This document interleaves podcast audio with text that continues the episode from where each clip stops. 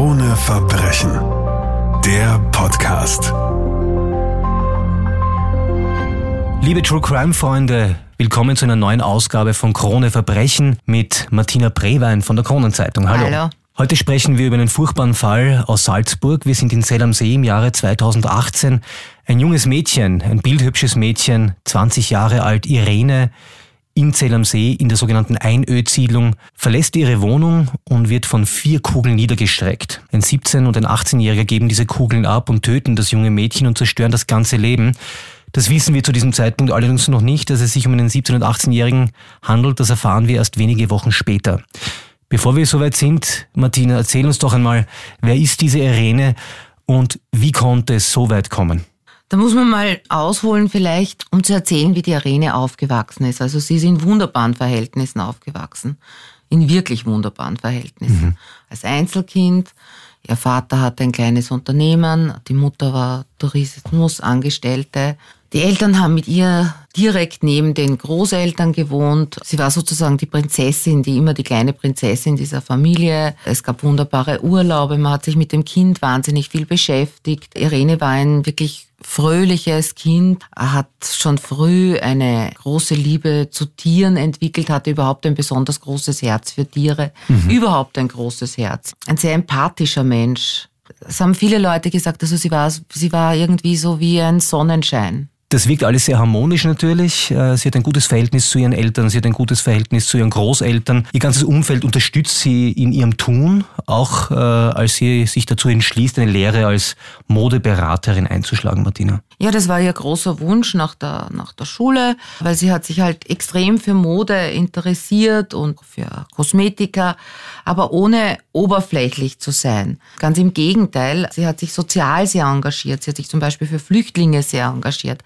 Sie hat immer gesagt, sie selbst ist froh, dass sie in so wunderbaren Verhältnissen aufwachsen durfte, ja. Aber sie weiß ganz genau, dass es anderen Menschen nicht so gut geht und dass diesen Menschen geholfen werden muss. Irene hat sich dann mit 16 Jahren zum ersten Mal verliebt in einen jungen Mann aus der Türkei, also aus der Türkei stammend, einen jungen Mann mit sehr problematischen Familienverhältnissen, überhaupt aus desolaten Verhältnissen. Mhm. Ähm, sie wusste das alles und durch dass sie eben so ein großes Herz hatte, eben sehr empathisch war, ja, ist sie sehr auf seine Probleme eingegangen, hat ihm versucht zu helfen durch Zuspruch, äh, indem sie sich halt einfach um, um, ihn gekümmert hat und ist dann eben dieses Liebesverhältnis mit ihm eingegangen, das anfangs auch gut verlaufen ist. Nur es war halt dann, dass dieser Bursch nicht in besonders guten Kreisen war. Das, darauf ist die Irene dann auch erst mit der Zeit gekommen, aber sie war dann sehr gebunden an diesen, an diesen jungen Mann und ist da auch mit von ihm vielleicht irgendwie auch so mitgezogen worden. Also sie ist durch ihn in andere Kreise gekommen, also die eigentlich überhaupt nicht zu ihr gepasst haben. Sie hat dann auch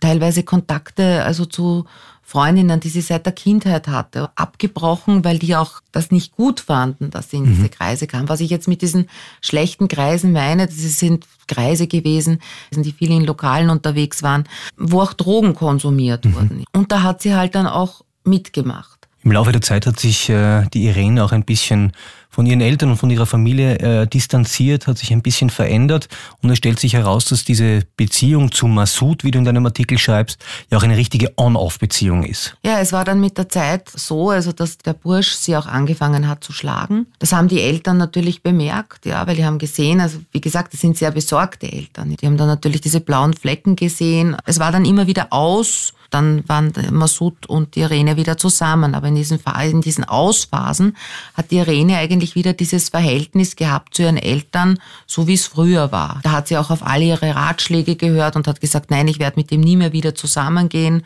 Ich werde jetzt wieder ganz vernünftig werden. Muss auch dazu sagen, sie hat aufgrund ihres Lebenswandels auch mittlerweile ihren Job verloren gehabt. Die großen Bestrebungen der Eltern waren natürlich, sie wieder sozusagen auf die richtige Bahn zu bringen. Die Mutter hat in einem Interview gesagt, also es ging dann in, in gewissen Phasen, eben wenn sie, wenn sie von dem Burschen getrennt war, weil dann war sie wieder eigentlich wie früher. Allerdings, wenn sie mit ihm dann wieder zusammen war, sie war ihm irgendwie wie verfallen und, und er hat dann wieder um sie gebuhlt und sie war dann mit ihm zusammen wieder. Und dann hatten die Eltern wieder keinen Einfluss auf sie. Und dann war alles vergessen, was vorher besprochen wurde. Zu diesem Zeitpunkt wohnt äh, die Irene ja noch bei ihren Eltern. Zwei Jahre später, als sie 18 ist, entschließt sie sich, in eine eigene Wohnung zu ziehen und die Eltern unterstützen sie in diesem Vorhaben auch. Ja, es war halt wirklich der große Wunsch der Irene, ja. Sie wollte halt unbedingt in eine eigene kleine Wohnung ziehen und das war auch gerade in einer Off-Phase von diesem Burschen, ja. Also das heißt, die Eltern haben gesagt, okay, also wenn du unbedingt alleine leben willst, dann mhm. tu das. Die Irene ist dann mit ihren zwei Katzen, hat sich zwei Katzen auch mhm. noch angeschafft, ist in eine hübsche Wohnung gezogen und eigentlich ähm, haben die Eltern zuerst einmal geglaubt, alles ist in Ordnung. Sie haben ja auch dann 10.000 Euro gegeben, also damit sie die Wohnung einrichten, ja. ja, damit sie die Wohnung einrichten kann, haben auch selber sonst noch etwas dazu beigesteuert. Allerdings äh, sind sie dann draufgekommen, dass sie einen Teil des Geldes eben nicht für diese Wohnung verwendet hat, ja, oder für eigene Dinge, sondern die wieder dem Massoud und dem Freunden irgendwie zukommen hat lassen. Im Mai 2018 ist dann wieder eine große Zäsur für die Eltern. Sie erfahren nämlich, ihre Tochter wurde verhaftet. Sie steckt viel tiefer in diesem Sumpf drinnen, als sie je dachten. Was ist dem vorangegangen? Was ist da passiert? Also was die Eltern bis zu diesem Zeitpunkt überhaupt nicht gewusst haben, ist, dass die Irene mit Drogen zu tun hat. Sie haben gewusst, dass sie in nicht besonders guten Kreisen unterwegs ist, aber sie hatten keine Ahnung, dass sie irgendwie auch nur da affin sein könnte. Und da war ein Grillfest im Mai 2018 bei den Eltern und, sie, und das Mädchen wurde direkt von dort verhaftet.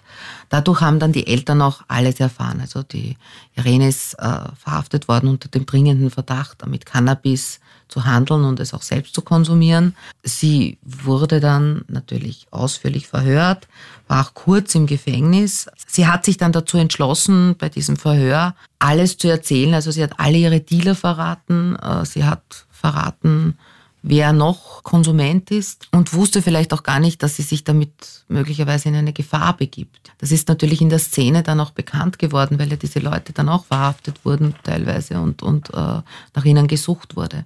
Auf jeden Fall nach diesem Gefängnisaufenthalt war sie wirklich geläutert und hat wirklich offensichtlich keinen Kontakt mehr zu diesem Burschen gehabt oder kaum Kontakt mehr zu dem Burschen gehabt.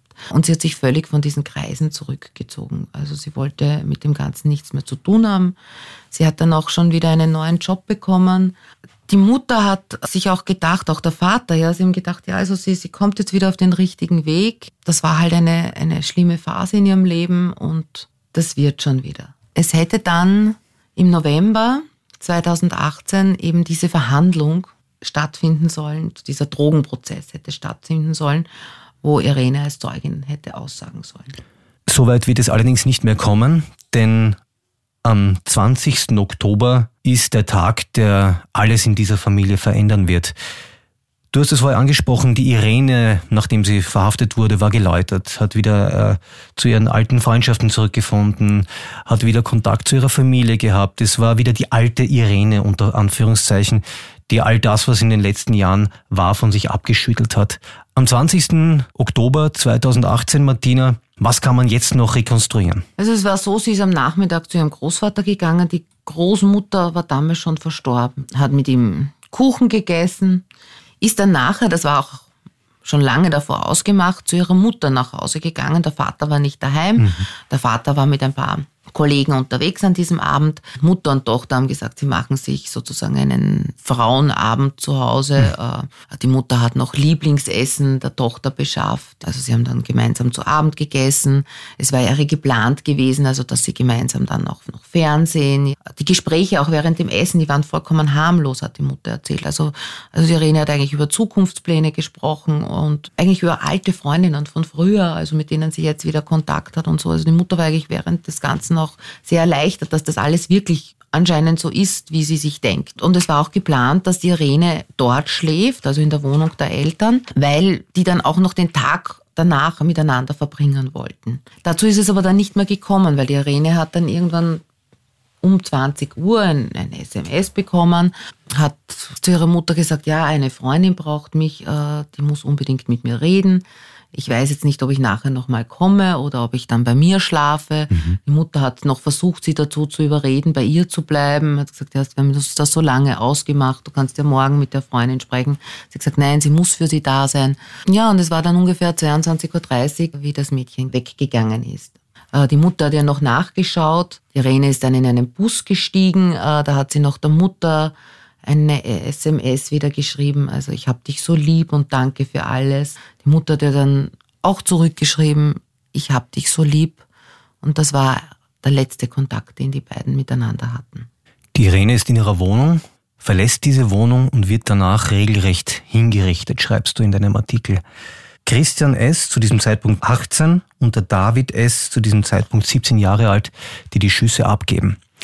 Jetzt müssen wir natürlich auf diese Burschen eingehen.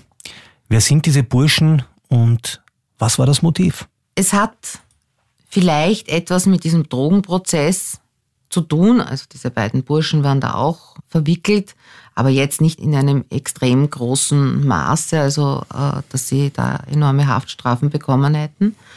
Ähm, diese Burschen haben offensichtlich eine sehr seltsame Beziehung zueinander gehabt. Also der Ältere hat den Jüngeren sehr beherrscht. Beide verfügen, wie später die Gerichtsgutachterin, psychiatrische Gerichtsgutachterin Gabriele Wörgeter festgestellt hat, über null Einfühlungsvermögen, null Empathie, sind eiskalte Menschen und der Ältere noch dazu über eine große Manipulationskraft. Mhm.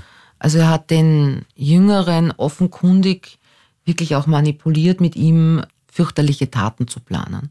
Irene ist umgebracht worden mit einer, umge mit einer umgebauten Schreckschusspistole. Darum war es ja dann auch so schwierig, äh, überhaupt auf die Spur dieser Täter zu kommen. Weil man hätte sich zuerst das nicht bei diesen beiden Burschen gedacht und eine Schreckschusspistole so umzubauen, also da, dazu gehört schon was. Und dazu gehört auch die kriminelle Energie, sich überhaupt damit zu beschäftigen, wie das geht. Sie hatten Rohrbomben gebaut. Es stand auf ihrem Plan, einen, einen Amoklauf in einem Einkaufszentrum zu machen.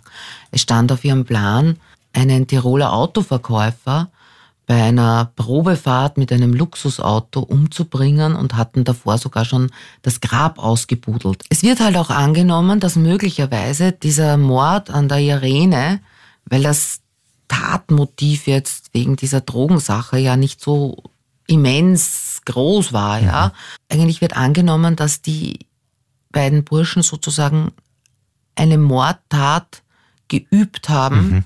an einem einfachen Opfer. Kann man also sagen, dass die Burschen diesen Mord geplant haben, einfach nur um zu sehen, wie es ist, zu töten, weil sie noch mehr geplant haben? Es wäre aufgrund dessen, wie sie ticken, schon sehr, eine sehr kluge Erklärung eigentlich dafür, ja. Weil sie ja wirklich für demnächst zum Beispiel diese Tat an dem Autoverkäufer geplant hatten. Irene war halt wirklich ein einfaches Opfer, weil sie wussten, wo sie wohnt. Sie waren mit ihr in Kontakt. Diese Tat hat ja in den späten Abendstunden, frühen Morgenstunden stattgefunden. Sie haben vielleicht einfach bei ihr angeläutet und sie hat ihnen die Tür aufgemacht, ohne etwas Böses zu ahnen. Sie haben sie dann im Stiegenhaus erschossen. Und damit endet auch das Leben der bildhübschen 20-jährigen Irene aus Zell am See, die noch so viel vorgehabt hat in ihrem Leben. Und beendet haben es diese zwei Burschen, über die wir gerade gesprochen haben. Es wurde dann ein Urteil gefällt. Wie ist das ausgegangen? Also das Urteil war für den Jüngeren zehn Jahre, für den Älteren zwölf Jahre plus Einweisung in eine Anstalt für geistig abnorme Rechtsbrecher. Das bedeutet jetzt nicht zehn und zwölf Jahre, sondern eigentlich auf unbestimmte Zeit. Die Burschen wurden auch als hochbrandgefährlich diagnostiziert, bekommen jetzt Therapien im Gefängnis. Man wird sehen, wie sich das entwickelt. Aber es ist anzunehmen, also, dass sie weit länger hinter Gittern bleiben werden, möglicherweise auch für immer. Was auch für immer bleiben wird, ist die Trauer in der Familie von Irene. Äh, du hast mit der Mutter natürlich auch Interviews geführt. Wie geht es der Mutter heute? Wie gehen Sie mit diesem riesengroßen Verlust um? Also der Tod dieses Mädchens hat die ganze Familie zerstört. Der Großvater hat den Tod seiner Enkelin überhaupt nicht verkraftet mhm. und ist dann im Frühjahr 2019 gestorben. Seine Tochter sagt, an gebrochenem Herzen. Er hat einfach diesen Tod von seiner geliebten Enkeltochter nicht verkraftet, ist jeden Tag, er wollte sich auch nicht äh, damit abfinden, dass sie wirklich tot ist. Er hat, äh, ist jeden Tag am Fenster gestanden und hat auf sie gewartet. Er hat immer gesagt, sie muss doch noch irgendwo kommen. Ja, also ich kann das Ganze nicht glauben. Das ist ein Albtraum, aus dem ich wieder aufwachen muss. Er hat auch ihre beiden Katzen genommen, um eben sich darum zu kümmern, um irgendwie dem Mädchen noch irgendwie nah zu sein. Die Mutter? Der Mutter geht's ganz fürchterlich. Sie sagt, mit Irene ist auch sie selbst gestorben und es hat das Leben eigentlich für sie überhaupt keinen Sinn mehr. Der Mann verarbeitet es anders als die Mutter, ja. Also es ist auch dann schwierig mitunter miteinander darüber zu sprechen. Der Vater zieht sich auch sehr in sich zurück, kann nicht darüber reden. Also er hat, ist bei einer Psychiaterin und bei einer Psychologin. Sie weint sehr viel, sie holt ständig Kisten hervor, in denen eben Erinnerungsstücke an Irene sind, also Strampelanzüge, Bilder, Briefe, die das Mädchen an die Mutter geschrieben hat. Weint dann fürchterlich, geht jeden Tag zum Grab des Mädchens. Die Mutter ist auch eine sehr gläubige Frau, also sie glaubt wirklich daran, äh, dass Irene jetzt im Himmel ist, dort beschützt wird von ihren Großeltern. Und sie sagt, sie wartet eigentlich nur mehr noch auf den Tag, wenn sie selbst stirbt und wieder bei ihrem Kind sein kann. Die ganze Geschichte über dieses grauenhafte Verbrechen, auch die Bilder und Briefe, die Irene an ihre Mutter zu ihrem 40. Geburtstag geschrieben hat, all das ist nachzulesen im Heft Krone Verbrechen, für das sich Martina Prewein, meine Gesprächspartnerin, verantwortlich zeichnet. Martina, Dankeschön und bis zur nächsten Folge. Danke. Krone Verbrechen. Der Podcast.